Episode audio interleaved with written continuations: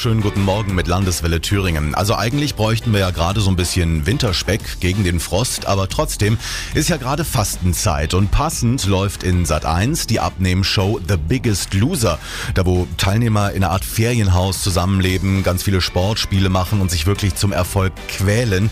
Diesmal ist auch eine Thüringerin dabei, Shirin aus Jena. Bei einer Größe von 1,55 Meter hat sie zuletzt 95 Kilo gewogen und ihr Ziel 40 Kilo weniger. Shirin, wann hast du gemerkt, also jetzt ist es zu viel, jetzt müssen Kilos runter?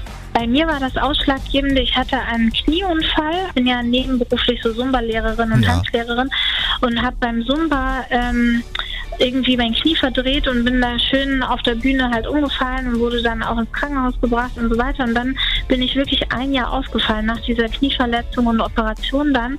Und da habe ich halt tatsächlich so massiv zugenommen. Warum hast du dich dann entschieden, bei diesem Format mitzumachen? Ich muss sagen, bei mir war das eine totale Kurzschlussreaktion. Also ich saß da auf der Couch und es war wirklich so, dass ich ähm, wieder krankgeschrieben war, weil mein Fuß bandagiert wurde. Und ich war so traurig und schalte den Fernseher ein, um irgendwas zu gucken. Und wirklich genau in dem Moment kommt äh, diese Werbung für Bewerben Sie sich jetzt bei The Biggest Loser. Ja. Und ich habe so gedacht, hä, ist das jetzt ein Zeichen? Würdest du sagen, ich weiß, wir dürfen noch nicht zu viel verraten, aber das hat Ja. sich für mich wirklich gelohnt?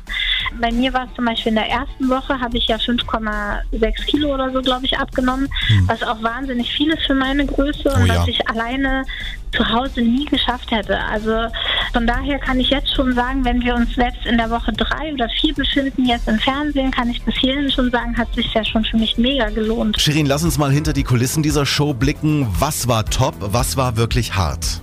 es ist wirklich Luxus, also dass man da irgendwie äh, Leute an der Hand hat, die nur dafür da sind, um äh, sozusagen mir zu helfen, äh, mein Ziel zu erreichen. Und das fand ich besonders schön. Das Schlimmste fand ich so dieses Ungewisse vor der Challenge und auch vor der Waage, das fand ich ganz schlimm. Auf was hast du dich am meisten gefreut, als du wieder zu Hause warst? Ich wollte unbedingt wieder Sushi essen einmal. Sushi oder einen Burger, weil im Camp, ich sag mal, es ist ja eine Ausnahmesituation. Da man hat keine Süßigkeiten, die einen verführen. Man hat irgendwie Training, also kann man sofort und jederzeit machen.